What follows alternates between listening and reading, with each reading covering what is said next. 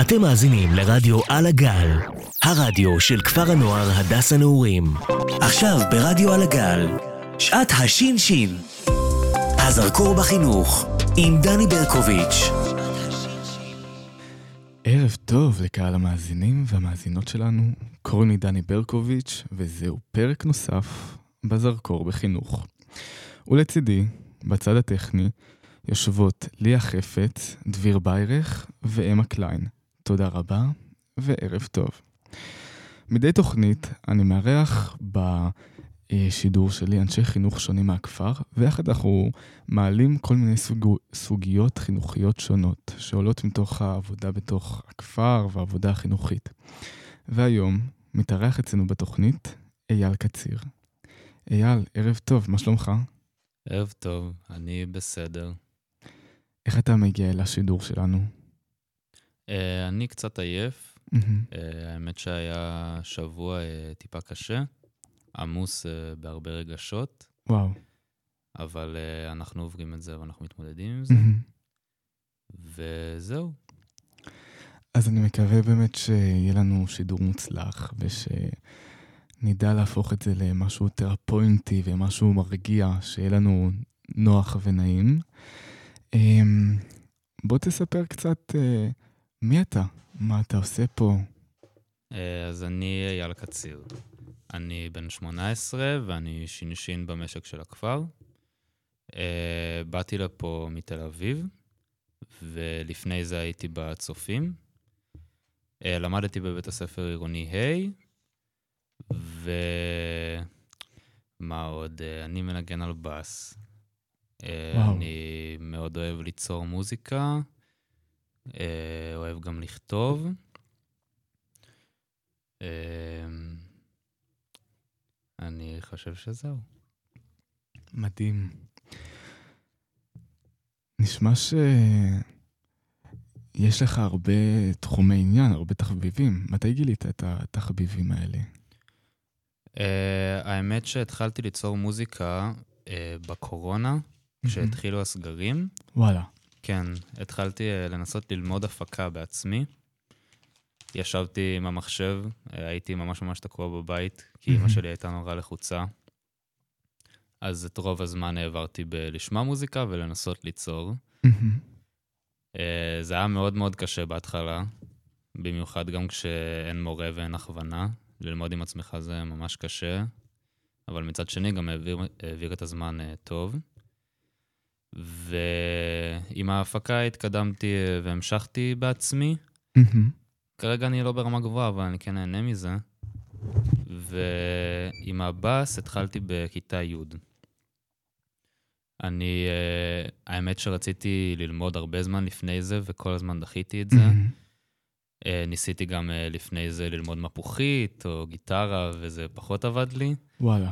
כן. Uh, החלטתי ללכת uh, ללמוד בס. דיברתי עם חברה טובה. שהיה לה מורה גם, ובעצם התחלתי. בהתחלה לא הייתה לי גיטרה ולא היה לי מגבר, ומאוד מאוד קשה להתקדם ככה. אני זוכר שהייתה תקופה שחיפשתי באינסטגרם ועם כל מיני חברים כזה, איזה מישהו שיכול להשאיל בס. אמ, אז זהו, בהתחלה אתה יודע, אתה נוגע בכלי פעם בשבועיים, אז אה, זה מאוד קשה. כן. ו... ואז האמת שטסתי לניו יורק, שם קניתי ב... ב Guitar Center את הגיטרה שלי, מהמם. ומשם התקדמתי. בסופו של דבר השאלתי מהמורה את המגבר שיש לי כרגע, ו... ומשם כבר הדרך הרבה יותר קלה. ומה, איך, והיום אתה עדיין מנגן בבאס?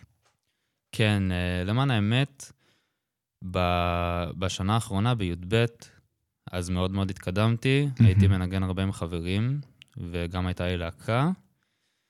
אה, היא הייתה on and off כזה, מהמם. היו הרבה בעיות, אבל אה, כן, מאוד נהניתי מזה, וליצור מאוד נתן לי מוטיבציה להמשיך ללמוד. כלומר, היית צריך מוטיבציה גם להתחיל, אבל גם, אה, אבל גם בעצם זה נתן לך מוטיבציה בו זמנית. כן, כאילו, זה בדיוק. כזה כמו ביצה ותרנגולת באיזשהו מקום, אם אני. מבין נכון. כן, אני, אני חושב שזה מאוד קשה למצוא את הדחף הראשוני הזה, אבל ברגע שאתה בתוך כל תחביב מוצא את הנישה הזאת שעושה לך הכי טוב בתוכו, אתה ממש בקלות יכול אה, להתקדם יותר מהר.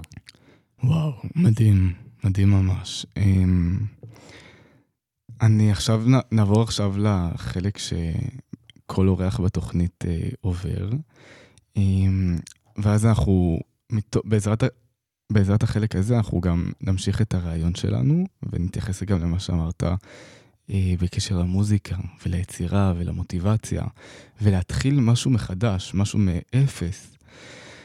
אז את השלב הזה, אה, מי שמאזין קבוע שלנו כבר יודע, וזה שלב הכרטיסיות. למעשה, אה, הכנתי כרטיסיות, במיוחד לתוכנית, שכל כרטיסייה עוסקת באיזשהו נישה אחרת של עולם החינוך, איזשהו רובד אחר מעולם החינוך.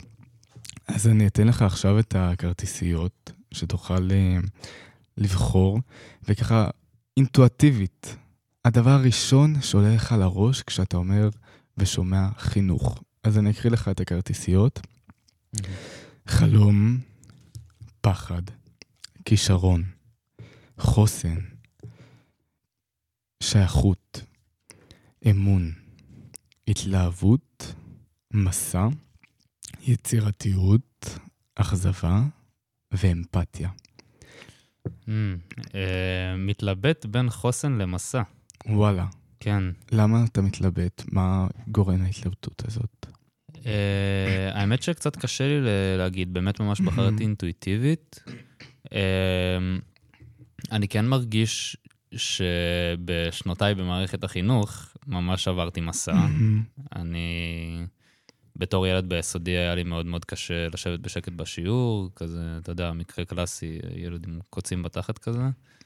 Um, ולאט לאט עם הזמן, כמובן שהבעיות האלה גם זלגו לתיכון, ולאט לאט, איפשהו, אני חושב בכיתה י', ממש הגעתי להבנה שזה לא מקדם אותי, ו... ומאז כל הבעיות עם המורים הפסיקו והתחילו לעוף עליי. וואלה. כאילו, אני ממש מרגיש שעברתי דרך. מהמם. מבחינת החוסן, האמת שקצת קשה לשים על זה את האצבע. וואלה. זה כזה משהו שאינטואיטיבית כזה, משהו אולי בתת מודע נגיד, אה, כן. בחרת בזה. אז אה, נבחר את שניהם. חסכתי לך את ההתלבטות. מסע. התמקדו במסע, לא ביעד. האושר הוא לא בסיום הפעילות, אלא בעשייה שלה. ואת זה אמר גרג אנדרסון. מה עוזר לך לבחור את המסע המיטיב ביותר בעבור חניך או חניכה, או אפילו לעצמך? Mm. אה, קודם כל, אני חושב שזה תלוי במקרה, מהמם. כמובן. אמ, אני חושב שבהתאם למה שהחניך המסוים מספר לי, מהמם. או מה שהוא עובר, אני יכול להגיב בצורות שונות. להיות אה, יותר אה, מרוחק, מהמם. ואפשר לקרוא לזה קשוח, אה, יותר לשים גבולות, או מהצד השני, להיות יותר חברי, להיות יותר. קרוב, יותר לשתף מעצמי. אמ, כלומר, זה מאוד חשוב ב... זה מאוד קשור ברמת הקשב שלך גם לחניך, כאילו, לקרוא, לדעת לקרוא את החניך. כן, ברור. אני, אני חושב שזה מאוד חשוב לנסות להבין מה טוב בשביל מי שאתה מדבר איתו, ולא. מה עובד בשבילך.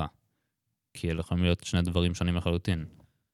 כן, זה חשוב. היכולת להסתכל כזה ולהתבונן, אני חושב, כמו שאתה אומר. ובכרטיסייה של חוסן כתוב, חוסן נפשי מאפשר להתמודד, להתגבר, להתחזק ואפילו להשתנות כתוצאה ממשבר. מה מקור החוסן שלך? או-אה. האמת שאני חושב ב- באופן ממש יפה שזה מתקשר ל- ליצירה. וואלה. אני חושב שברגע שיש לי output כלשהו לרגשות שלי, וזה באמת יכול להיות כאילו כל דבר, זה אפילו לא חייב להיות יצירה, זה יכול להיות uh, שיחה טובה, וזה, וזה באמת יכול להיות לנגן או לכתוב. אני חושב ש... שזה כשלעצמו הרבה יותר מרגיע אותי, והרבה יותר נותן לי כוח להמשיך. אני מרגיש שכשאני יוצר ביומיום, אני הרבה יותר רגוע והרבה יותר פנוי לדברים האחרים. מעניין. אתה מרגיש לפעמים שיש לך איזשהו כזה חסם יצירתי? בטח, ממש, כן. למען האמת, ב... מאז שהתחילה שנות שירות, אני מאוד הזנחתי את הנגינה. Uh, בהתחלה גם כי הבאס עצמה לא הייתה פה, ואחרי זה הייתה צריכה תיקון. אז uh, לקח הרבה זמן עד שהבאתי אותה לפה, וגם מאז שהבאתי אותה לפה מאוד קשה לי לחזור. Uh, וזה ממש קשה, כאילו, להביא את עצמך להשקיע במשהו אחרי ש... שלא עשית אותו הרבה זמן, זה מאוד קשה. וכתוצאה מזה, גם כשאני מנגן, אני מאוד מתקשה ליצור. כאילו, כשאני מנגן, רוב מה שאני עושה זה כזה ממש לאלתר ולשרבט עד שיוצא לי משהו שאני אוהב, הופה, נתפסתי על זה, כזה מצלם סרטון שלי עושה את זה, ומשם מפתח שיר. אז עכשיו אני מרגיש שהיכולת שלי למצוא את הדבר הזה התנוונה. אני מרגיש ש... שאני הרבה יותר אבוד על הבאס כשאני מנגן. אמ, מה הייתה נגיד ההבדל בין נקודת ההתחלה, כשרק התחלת ללמוד את הבאס? כי אמרת שבעצם התחלת בתוך תקופה של אה, קורונה, ו... ולא היה לך כל כך הרבה משאבים ללמוד מאחרים נגיד, או... ומה נגיד עכשיו שונה נגיד לחזור לזה? כאילו מה, מה, מה לדעתך יכול להיות הגורם אה, שחוסם את זה, את המוטיבציה? קודם כל, אני חושב שביקורת עצמית, אה, כשהתחלתי לנגן, לא ביקרתי את עצמי כי רק התחלתי. הבנתי ש... שאני בתחילת הדרך, שיש לי הרבה מה ללמוד, וכתוצאה מזה אני גם לא מתבאס על זה שאני מנגן לא טוב. עכשיו, אחרי שהגעתי לרמה כלשהי, ואני מרגיש שממש ירדתי ממנה, הרבה יותר קשה לי כי אני גם מאוכזב ממה שאני עושה. אז אתה מנסה לחזור, ואתה לא נהנה כשאתה מנגן, אז למה לך לנגן? וואלה. מעבר לזה, כרגע עם השנת שירות גם מאוד קשה לי להכניס את זה. כאילו, כשאני מגיע לקומונה אחרי יום עבודה, כל מה שאני רוצה זה לשבת ולא לחשוב. והפרדוקס הוא שאני יודע שאם אני אנגן, זה יעשה לי הרבה יותר טוב. אני יודע שאם נגיד הייתי מנגן על בסיס קבוע, לא הייתה לי בעיה לגשת לזה, ולהפך הייתי הרבה יותר נהנה מאשר לשבת ולא לעשות כלום. וואלה. ואתה מרגיש אה, שזה שנגיד אתה לא... לא, לא יצא לך כל כך לתרגל השנה בבאס, גרם לך יותר להעריך את התקופה שבה כן ניגנת בבאס יותר? Mm-hmm, מאוד. אני ממש מתרגל ללהקה שלי. Mm-hmm. לנגן עם אנשים בשבילי זה שונה שנות אור מלנגן לבד. Mm-hmm. אני חושב שאם לא הייתה לי להקה הייתי מפסיק לנגן ממזמן. ובכלליות, אני מאוד מעריך את הכלי, באמת בגלל שאני יודע שהוא מאוד עושה לי טוב בכל האספקטים של החיים. כשלעבור את היומיום יותר קל כשאני מנגן על בסיס קבוע, אז כשפתאום קשה לי לגשת לכלי, וכשאני באמת לא מנגן, זה מאוד מאוד קשה. אני מרגיש מין כזה ריחוק מהחיים שלי מחוץ לכפר. כי קשה לי לשמור על מה שהבאתי מחוץ לכפר. וואלה. ואיך... אתה, אתה רואה נגיד מצבים שבהם כן יכולות להיות נקודות ממשק בין התחביבים האישיים שלך לתוך השנת שירות? נגיד, לדוגמה, להכניס איכשהו את הבאס לתוך הכפר? כן, אז uh, האמת שבדיוק בזמן האחרון עלה רעיון של uh, לפתוח הרכב. uh, הרכב לחניכים uh, בכפר, שהוא בעצם אין לו את ההגבלות של הלהקה הרשמית של הכפר, אז אפשר באמת ליצור מוזיקה בחופשיות. Uh, אני חושב שכשזה יקרה אני מאוד מאוד אהנה. זאת uh, גם דרך ממש טובה באמת לגשת לחניכים, וגם אחלה דרך להחזיר את עצמי לזה. Uh, למען האמת, uh, יש לי מישהו בקומונה שהוא מתופף. וואלה. כן, ואנחנו מתחילת שנה אומרים שצריך לנגן, ולא עושים את זה בכלל. זה רק מראה כמה קשה לעשות את זה כשאתה בשגרה כזאת ששוחקת. כן, ו... ועכשיו אתם uh, תוציאו את זה לפועל, כאילו... איך, uh, איך, איך מתחילים בעצם? איך מתחילים את התהליך הזה מחדש? כאילו, איך, איך נגיד אתה ניגש עכשיו ל, ל, ליצירת הלהקה? Uh, אנחנו כרגע בשלבי התכנון של זה. אנחנו מתכוונים uh, בזמן הקרוב לעשות uh, מין מפגש, להודיע לחניכים שנפגשים ביום הזה והזה, ו- ולראות בעצם מה הביקוש. ברגע שנבין את זה, נוכל לבנות את הלהקה לפי מה שאנחנו יודעים, להבין אם יש הרבה אנשים, אז אפשר אולי לחלק את זה לכמה הרכבים, אם יש קצת כן. אנשים, אז לנסות לשלב את הסגנונות של כולם. אז uh, בעצם אנחנו צריכים להבין מה הביקוש, ואז uh, נוכל להתקדם עם זה. אתה הבנת, אבל אם uh, יש קצת כזה ביקוש בקרב החניכים, לפני כזה שפרסמתם באופן רישי, רשמי, זה משהו, זה צורך שנגיד הבנתם שעלה? Uh, אז זהו, אז אני יודע שיש uh, חניכים שבאים לנגן לבד בעצמם. ואני חושב שבאמת אם תהיה הכוונה, ובכללי אם, אם הם ייפגשו עם עוד אנשים שמנגנים, זה ממש יכול לפתוח אותם ולעשות להם רק טוב. כן. Um, מעבר לכמה שאני יודע עליהם, אני לא יודע אם יש ביקוש גדול. Uh, אני כן יודע שיש הרבה חניכים שיוצרים מוזיקה, ולכל אחד בתכלס יכול להיות מקום. כאילו, אפשר לעשות הכל מהכל. מהמם. אז uh, לפני השידור, כזה, שאלתי אותך אם יש איזשהו שיר שאתה רוצה שנשמיע, איזשהו שיר כזה שאתה אוהב, ובחרת איזשהו שיר, אז אני עכשיו אבקש מהצד הטכני שישמיע את השיר, ואז נדבר עליו קצת. אין בעיה.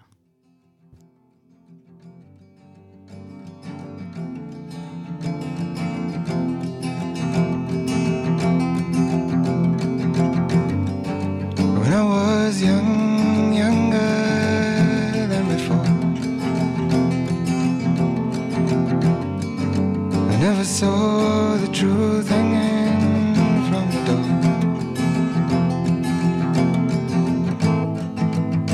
And I will more or see face to face.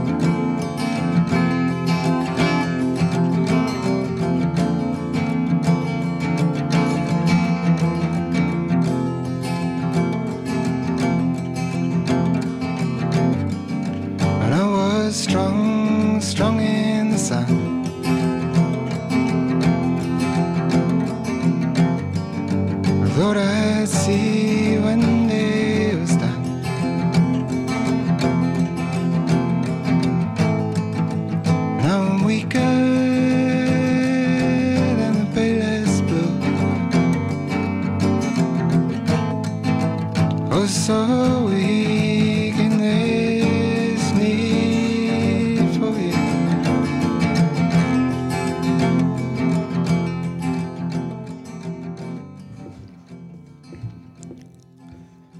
וואו, אייל, בוא תשתף אותנו קצת למה בחרת בשיר הזה דווקא. אה, האמת, כשביקשת ממני לבחור שיר, אז אה, היה לי קצת קשה לחשוב על שיר, לא קפץ לי כזה משהו לראש. אז אה, ניגשתי לפלייליסט של ה top 100 שירים מהשנה האחרונה. של ספוטיפיי? כן. אז אה, זה השיר הרביעי שם, אם אני לא טועה. זה גם שיר וגם אלבום שאני ממש ממש אוהב. אמ, בחרתי בשיר הזה בעיקר בגלל שהוא קרוב לי אישית. כאילו, גם שמעתי את האלבום הזה לאורך המון המון תקופות בחיים שלי, והוא תמיד היה כזה ממש אהובים עליי. הוא כזה ממש מלווה אותי בכל שנה. אני ממש יכול לזכור כזה שמיעה שלו מכל כזה שלב בחיים שלי.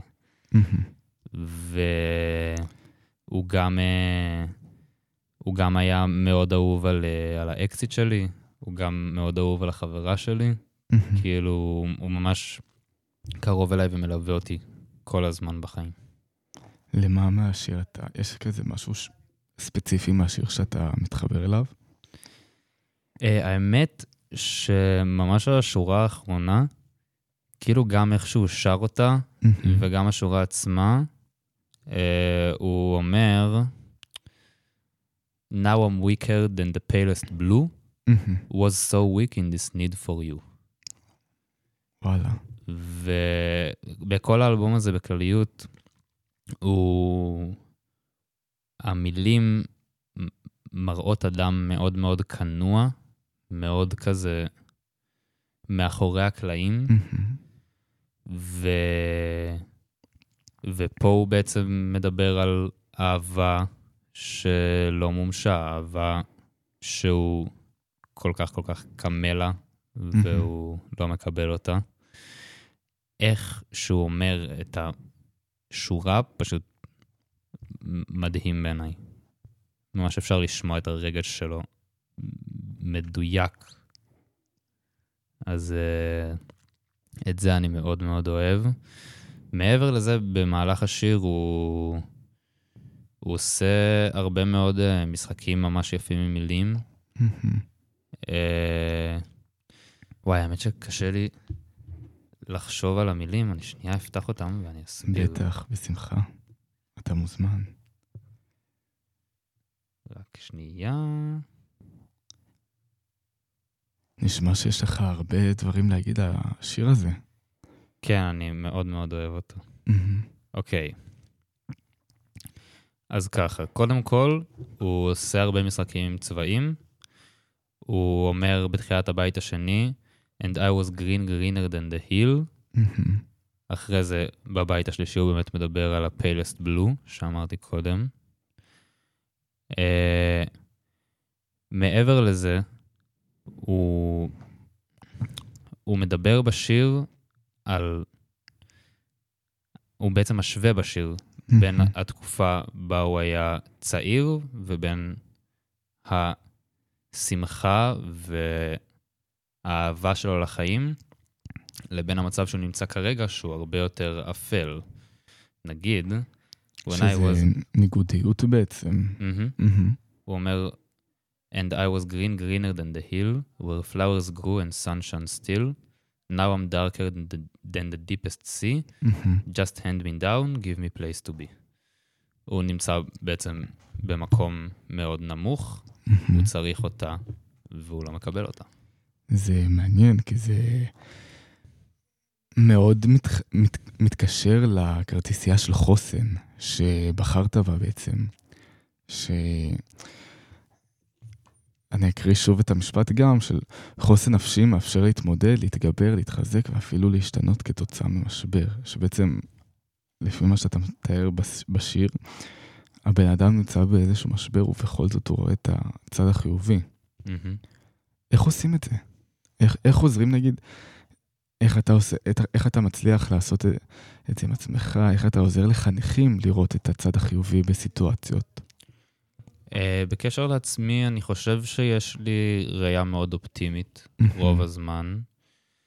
אמ, ב- ברמה של ההסבר זה מאוד פשוט. גם כשהמצב עגום וגם כשדברים נראים מאוד מאוד רע, תמיד אפשר למצוא דברים טובים ותמיד אפשר למצוא דברים להיאחז בהם. אני פשוט מנסה להסתכל על הדברים האלה כמה שיותר, והרבה מאוד פעמים אני מצליח להחזיק בהם. ואיך עוזרים לחניכים לעשות את זה? אז קודם כל, אני מנסה להסביר להם מה שאמרתי עכשיו. אה, בדרך כלל, אם החניך מספר לי משהו, כבר מהסיפור שלו אני יכול למצוא צד חיובי ולנסות לגרום לו להסתכל עליו. ובסופו של דבר, אני חושב שגם לנסות לעזור ולנסות לתת כיוון לאיזשהו פתרון, או מעבר לפתרון, דרך להתמודד עם המצב, ממש יכול לת- לתת לחניך את ההזדמנות להסתכל על משהו חיובי. מעניין. עכשיו אני רוצה שנחזור רגע לעבר שלך, ותספר לי קצת איך היה לך בצופים. Mm, אז uh, בצופים, מאיזה גיל אתה בצופים? אני בצופים מכיתה ו', וואו, כן. מו' עד מתי? עד י"ב? ועכשיו גם בשנת שירות. כן. אבל זה, זה לא בדיוק צופים. uh, לשמחתי, האמת, זה לא בדיוק צופים, כי בשנה האחרונה התחלתי קצת למאוס במערכת. מהמם. כאילו, עם כמה שהמקום נותן דברים מדהימים, והוא, ה- הדברים שהוא נותן עולים על הדברים המבאסים בו. אבל זה, זה מקום שמתחיל להימאס בסופו של דבר. בשנה האחרונה התחלתי להרגיש קצת שאין ממש פואנטה למה שאני מתעסק. בו. אה, יכול להיות גם שזה היה כי לא, לא הייתי בתפקיד הדרכתי. אני, בשתי השנים הראשונות שלי בשכב"ג, בי' ובי"א אני הדרכתי. מה הדרכת? הדרכתי בי', כיתה ד', וואו. כן, קבוצה מעורבת. אה, בנים ובנות אה, ביחד. כן. מגניב. כן. איך היה? וואו, איתם היה קשוח מאוד. הם, אה, הם, לא, לא יודע אם עד היום, אבל הם לתקופה אה, היו מוגדרים כקבוצה הכי קשה בשבט. וואו. כן, ובמיוחד בכיתה ד' כשהם לא מכירים את המקום. הם היו ממש ממש קשים. את רוב הפעולות בשנה, רק ממש לקראת סוף שנה זה השתנה, העברתי ב... לרוץ אחריהם ולנסות להושיב אותם במעגל. עד שהושבתי אותם במעגל, נשארו משהו כמו עשר דקות לפעולה, ולא הצלחתי להעביר שום דבר. אבל אתה הרגשת שיש אה, תהליך כלשהו ב... בתוך הקבוצה? חד משמעית. אני הרגשתי שמאוד קשה להם להיפתח אליי. ו... והייתה להם כזה מין התנגדות, אה, גם אם כבר מתוך הרגל, כאילו לתת לי את הכבוד הזה, ו... וכן להקשיב לי וכן לזרום כזה עם הפעולה. אבל ממש הרגשתי במהלך השנה איך המצב משתנה. איך דרך קשר אישי הם מתחילים הרבה יותר לכבד אותי, ובסוף השנה הם אמנם אה, היו קשים בדרכים שלהם, ועדיין היה קשה לתפוס את תשומת הלב שלהם, אבל הם הרבה יותר כיבדו אותי, והיה להם חשוב לעבור את הפעולה בגלל שאני רוצה להעביר אותה. וואו. נשמע שעברת, שגם הצלחת להעביר אותם שנה משמעותית, וגם שאתה עברת, אני מניח, אה, שנה משמעותית גם, לא, סף, לא פחות, אם אני הבנתי נכון. כן, בטח, זה, זה היה קשה, כי ברגע שכל פעולה מחדש אתה מתאכזב ואתה מתוסכל, מאוד קשה לראות בזה צד חיובי. מהמם. כאילו... אז כן, הרגשתי את התהליך שקורה, אבל בסופו של דבר בכל פעולה אני כאילו גומר בשוק, בלי כוחות לדבר יותר עם אף אחד. אז, אה, אז זה היה מאוד מאוד קשה, אבל בכל מקרה המשכתי עם זה. ו... וזה באמת השתלם בסוף, כי אני ממש, אני יודע שנכנסתי להם ללב, אני יודע שהייתי חלק משמעותי גם בתפיסה שלהם של אנשי חינוך. אני בטוח ש... שעם מורים בבית ספר, אני גם יודע על חלק מסיפורים שהם סיפרו לי, שהם ממש לא שמו עליהם. עם מורה זה הרבה יותר קשה גם ליצור קשר אישי, כי יש לו קודם כל כיתה הרבה יותר גדולה, וגם הרבה פעמים הוא לא רוצה ליצור קשר אישי. מדריך בצופים זאת סיטואציה אחרת. יש לך בן אדם שאשכרה הדבר הכי חשוב לו זה להתחבר אליך. ואני חושב שאני גם ממש פתחתי אותם למדריכים שבאו אחריי. אני יודע שאומנם הם היו קשים, אבל הם היו הרבה יותר פתוחים להכיר את האנשים שבאו אחריי, להכניס אותם ללב. כי אתה היית בעצם האדם הראשון שהם פגשו בצופים, אם הבנתי נכון. כן. כי כיתה ד' זו השנה הראשונה בצופים, מהמם. בחלק מהשבטים. כן. אמ, וואו. ואמרת שגם הדרכת בכיתה י"א. כן, בכיתה י"א הדרכתי קבוצה של בנות בכיתה ו', מהמם. והן היו מדהימות. הן אה, ממש ילדות יוצאות דופן, כאילו בוגרות ברמה שבאמת קשה לי לתאר. הן ממש ממש נכנסו לי ללב. וגם אני להן. אה, אני זוכר שבמהלך כל י"א, יכול להיות גם שהרבה בגלל החוויות שלי בכיתה י', ממש ההערכה העצמית שלי בתור מדריך ממש ירדה. וואו. כאילו, ממש לא חשבתי שאני מדריך טוב. היה לי כזה קשה לתקשר איתן הרבה מהפעמים, כזה הייתי כזה, כאילו לא עושה את המינימום, אבל מדבר את המינימום. ו... ובמהלך רוב השנה הרגשתי שאני לא עושה מספיק. הרגשתי שאני מאכזב את עצמי וש... שאני לא מממש את הפוטנציאל של הקבוצה. אה, גם בסוף שנה וגם בשנה אחרי זה של י"ב אני ממש יודע שעשיתי עבודה טובה. בדיעבד. מה עזר לך להבין את זה ולהגיע להבנה הזאת? הבנתי שהיה לי הרבה יותר חשוב ליצור איתן קשר אישי, ו... ושגם אם זה לא הרגיש ככה. ביומיום של הפעולות, הקשר ממש נבנה, והן ממש אהבו אותי, כיבדו אותי, תפסו ממני, ואני יודע שהשפעתי עליהן. יש משהו שאתה היית אומר לאייל, שבתחילת שנת ההדרכה שלו, בכיתה י', הייתי אומר להישאר חזק. אה, הייתי אומר לא להתרגש כשהם אה, אומרים שהם שונאים אותך, כי זה לא נכון. וואו. אה, למרות זאת, אה, שגם לא, לא התרגשתי אז.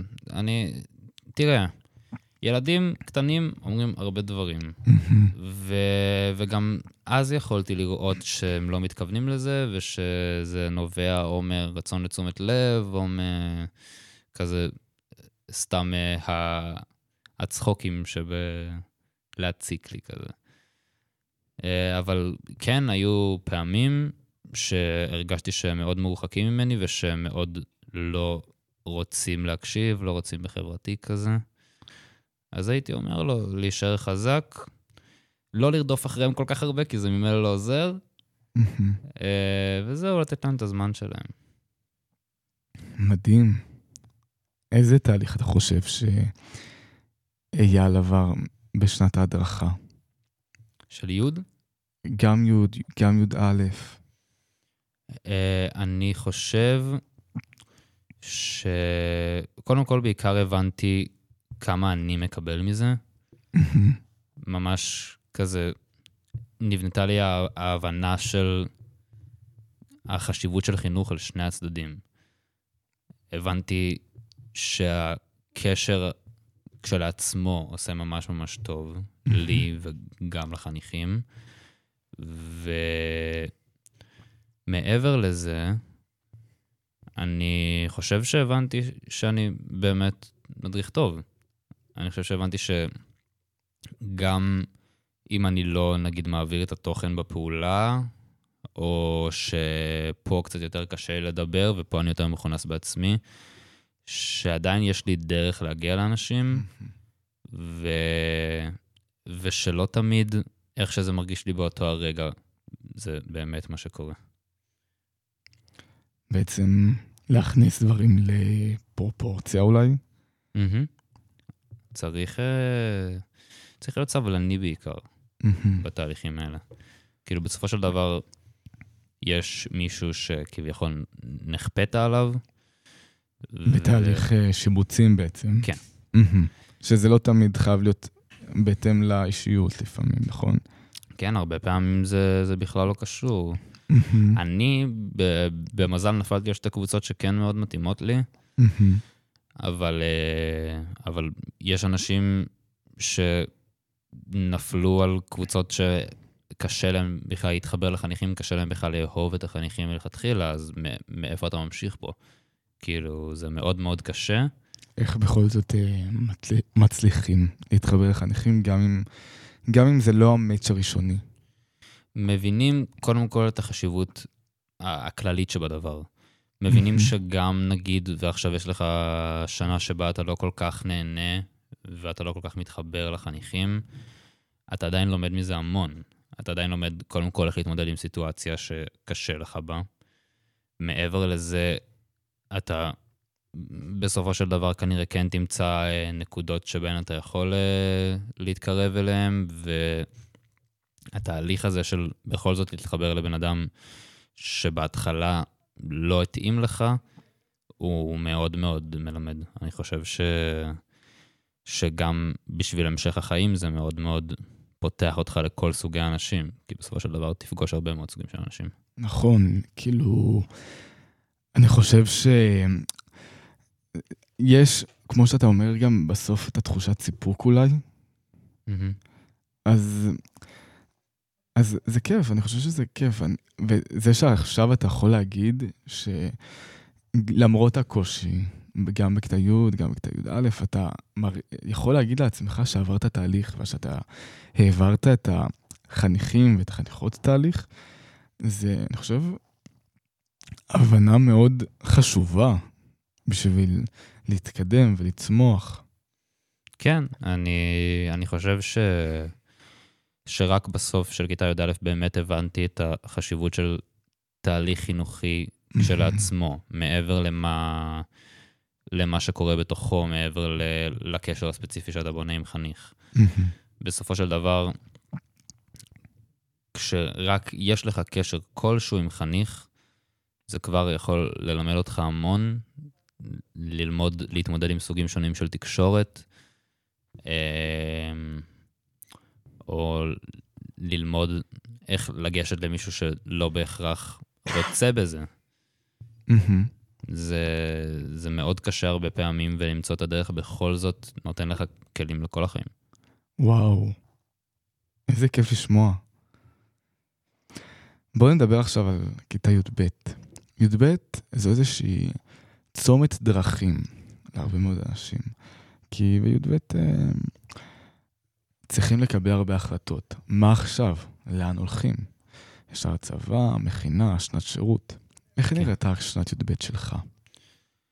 אה, שנת י"ב שלי התחלקה ל- לכמה מקומות. הייתה את השנה בבית ספר.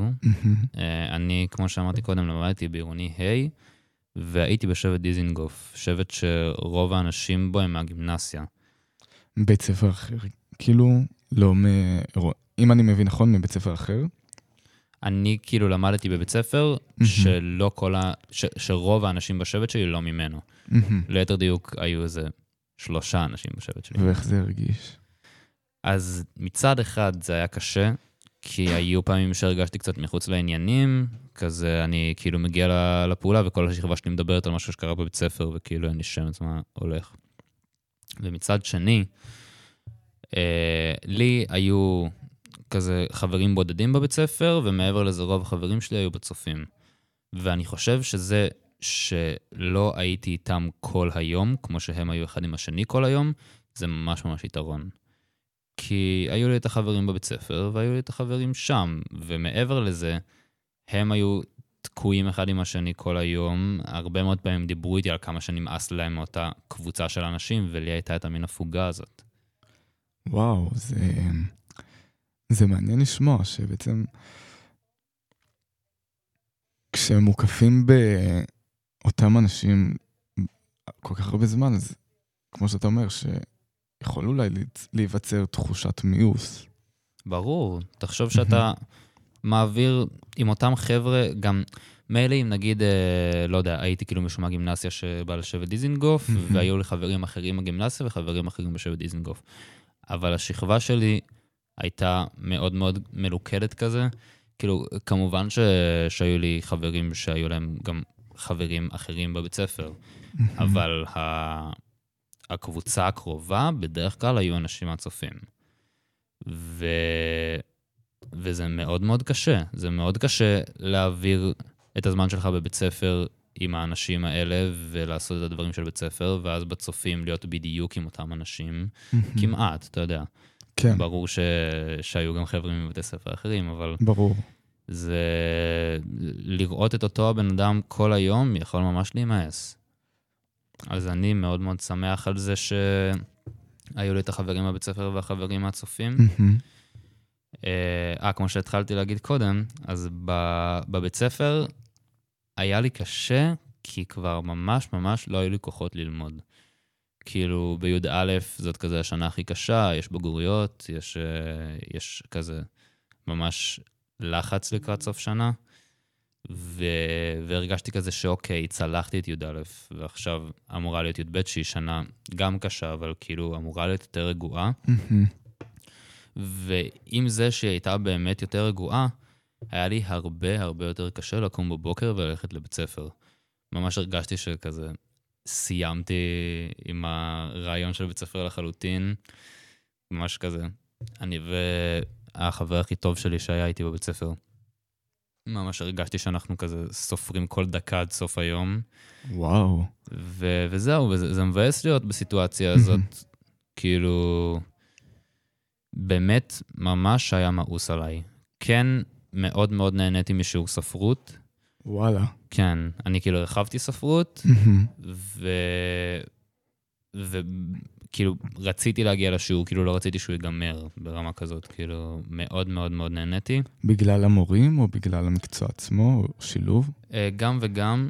כאילו המורה לספרות הייתה מישהי שגם הייתה המחנכת שלי אה, וואו. בחטיבה. זהו, אז אני מאוד מאוד הייתי מחובר אליה, אז כאילו, אתה יודע, רק היה בונוס. ומעבר לזה, אני מאוד מאוד נהניתי מהלימודים. אה, בעיקר בגלל שהיא גם ממש מורה טובה, שבחרה חומר שלי אישית מאוד מאוד התאים. כאילו, כל שיר, אחד אחרי השני, כאילו פוצץ לי את המוח, בכל דבר היה כל כך הרבה רבדים, אתה יודע, זה גם בסופו של דבר עמוק יותר מהלימודים של ספרות בכזה כיתה י' או לפני זה. כי זה מורחב בעצם. כן. אז מאוד מאוד נהניתי מזה. אה, גם מאוד הרגשתי שאני מתפתח ב... בחלק של הכתיבה בחיים שלי. אם נגיד עכשיו מאוד מאוד הזנחתי את הכתיבה ואני כבר בקושי עושה את זה. אז בי"ב הייתי כותב המון. אה, לקראת סוף שנה נגיד, אה, עשיתי איזושהי עבודה על סיפור שקוראים לו הגלגול, אם אתה מכיר. לא. סיפור מעולה. סיפור כן. ממש טוב של אה, פרנץ קפקא. אה, בקצרה הוא מספר על אדם שהתעורר בוקר אחד וגילה שהפך לג'וק ענקי. וואו. כן. סיפור מדהים, מדהים. אה, אז נגיד עליו עשיתי עבודה.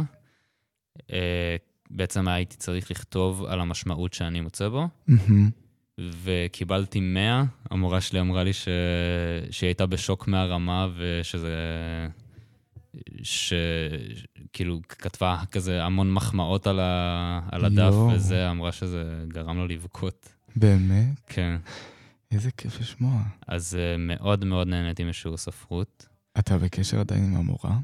האמת שפגשתי אותה ממש ביום ראשון. ואיך היה? וואי, היה מדהים. אנחנו היינו כאילו ב... בכזה יום גרעין. מהמם. הלכנו... שעה שנת שירות, שעת צופים? כן. י- אנחנו בעצם בגרעין פנימיות, כן. ומדי פעם יש אה, ימי גרעין, שבעצם נפגשים כל השינשינים של פנימיות מהצופים, מהמם. ועוברים כל מיני הכשרות, כל מיני uh, סדנאות. כן. אז היינו ביום גרעין בשבט של צופי ים בתל אביב, שזה ממש ממש ליד הבית ספר שלי. אוקיי. אז uh, כשנסענו לשם בבוקר, כתבתי לה אם היא תהיה בבית ספר, והיא כזה ישר כתבה כזה, כן, אתה מגיע? Uh, נפגשתי איתה בזמן uh, הפסקה שהייתה לנו בין, uh, בין כזה סדנאות, וממש הייתי שם לאיזה 20 דקות. כאילו, זה ממש היה וואו. קצר, והיה ממש ממש טוב לראות אותה. נשאר לך טעם של עוד? מאוד. אני ממש ממש רוצה ללכת לבקר שם שוב כבר. כאילו, גם בכלליות היה ממש טוב לראות את כל המורים, כזה כולם ממש שמחו לראות אותי. ו- וגם לדבר איתה עשה לי ממש ממש טוב. כאילו, הייתי מדבר איתה הרבה בזמן שהייתי בבית ספר, ואני ממש מרגיש שכזה, היא עוזרת לי לסדר את הדברים. את המחשבות. זה היה מפגש שונה בגלל שאתה עכשיו כבר לא תלמיד, או שזה היה אותו דבר? איך, כאילו, איך אה, הייתה בעצם הדינמיקה? היחס שלה אליי, אני חושב שהוא תמיד היה אה, בעיניים בוגרות יותר. אה, היא תמיד דיברה איתי בגובה העיניים, ותמיד לא היה מין כזה דיסטנס של מורה-תלמיד. אז, אה, אז האמת שהרגשתי אותו דבר. אבל פשוט היא ממש ממש מדברת איתי בגובה העיניים, כאילו, אני מרגיש שאני מדבר עם חברה. אתה רוצה למסור לה משהו אולי ברדיו, אם היא שומעת או תשמע? אני מוסר לה שאני מאוד מאוד אוהב אותה. שאני מאוד מתגעגע, ו... ושכל פעם שאנחנו מדברים זה עושה לי טוב, ושתכתוב לי כשהיא חושבת עליי, כי היא אמרה לי שזה מה שהיא תעשה. או, אני אוהב אותך חביבית. אז אביבית, אני מקווה שאת שומעת, ואייל, תעביר לה גם את השידור אחר כך, כדי שהיא תשמע ותתרגש. אני אעביר. מתי הבנת שאתה רוצה לצאת לשנת שירות? אז אני חושב שזה התבשל לי כבר מכיתה י"א. אה, מהרגע שאתה בעצם צריך להתחיל להתעסק בצבא, כזה צו ראשון וכל העניינים האלה, התחלתי מאוד מאוד לפחד מזה. מהצבא. כן, מאוד נמנעתי מלהתעסק בו, ו... וממש ממש חששתי. אז הסיבה העיקרית לזה שיצאתי לשנת שירות הייתה שאני לא מרגיש שאני מוכן לצבא. אה, הרגשתי שאני גם רוצה להתבגר ולהתפתח לפני זה, וגם לעשות כזה משהו שונה ויותר נחמד ומפתח בשביל עצמי, לפני שאני מגיע למערכת כזאת שהיא קצת אה, יותר נוקשה. אז אה, זאת הייתה הסיבה העיקרית. מעבר לזה, אה, כמו שאמרתי, בי"ב באמת לא הדרכתי, אז, אז גם הרעיון כאילו של לעבוד עם חניכים שוב אחרי הפוגה של שנה ממש היה נשמע לי טוב. אז זאת באמת הסיבה השנייה. ואני חושב שזהו, היה לי מדריך שכבה בצופים, שמאוד מאוד דחף אותנו לנסות את זה. אני, אני חושב שגם ברמה הכללית של לתרום למדינה ולתת מעצמך עוד שנה, אני, כאילו זה, זה רעיון שאני מאוד הולך איתו.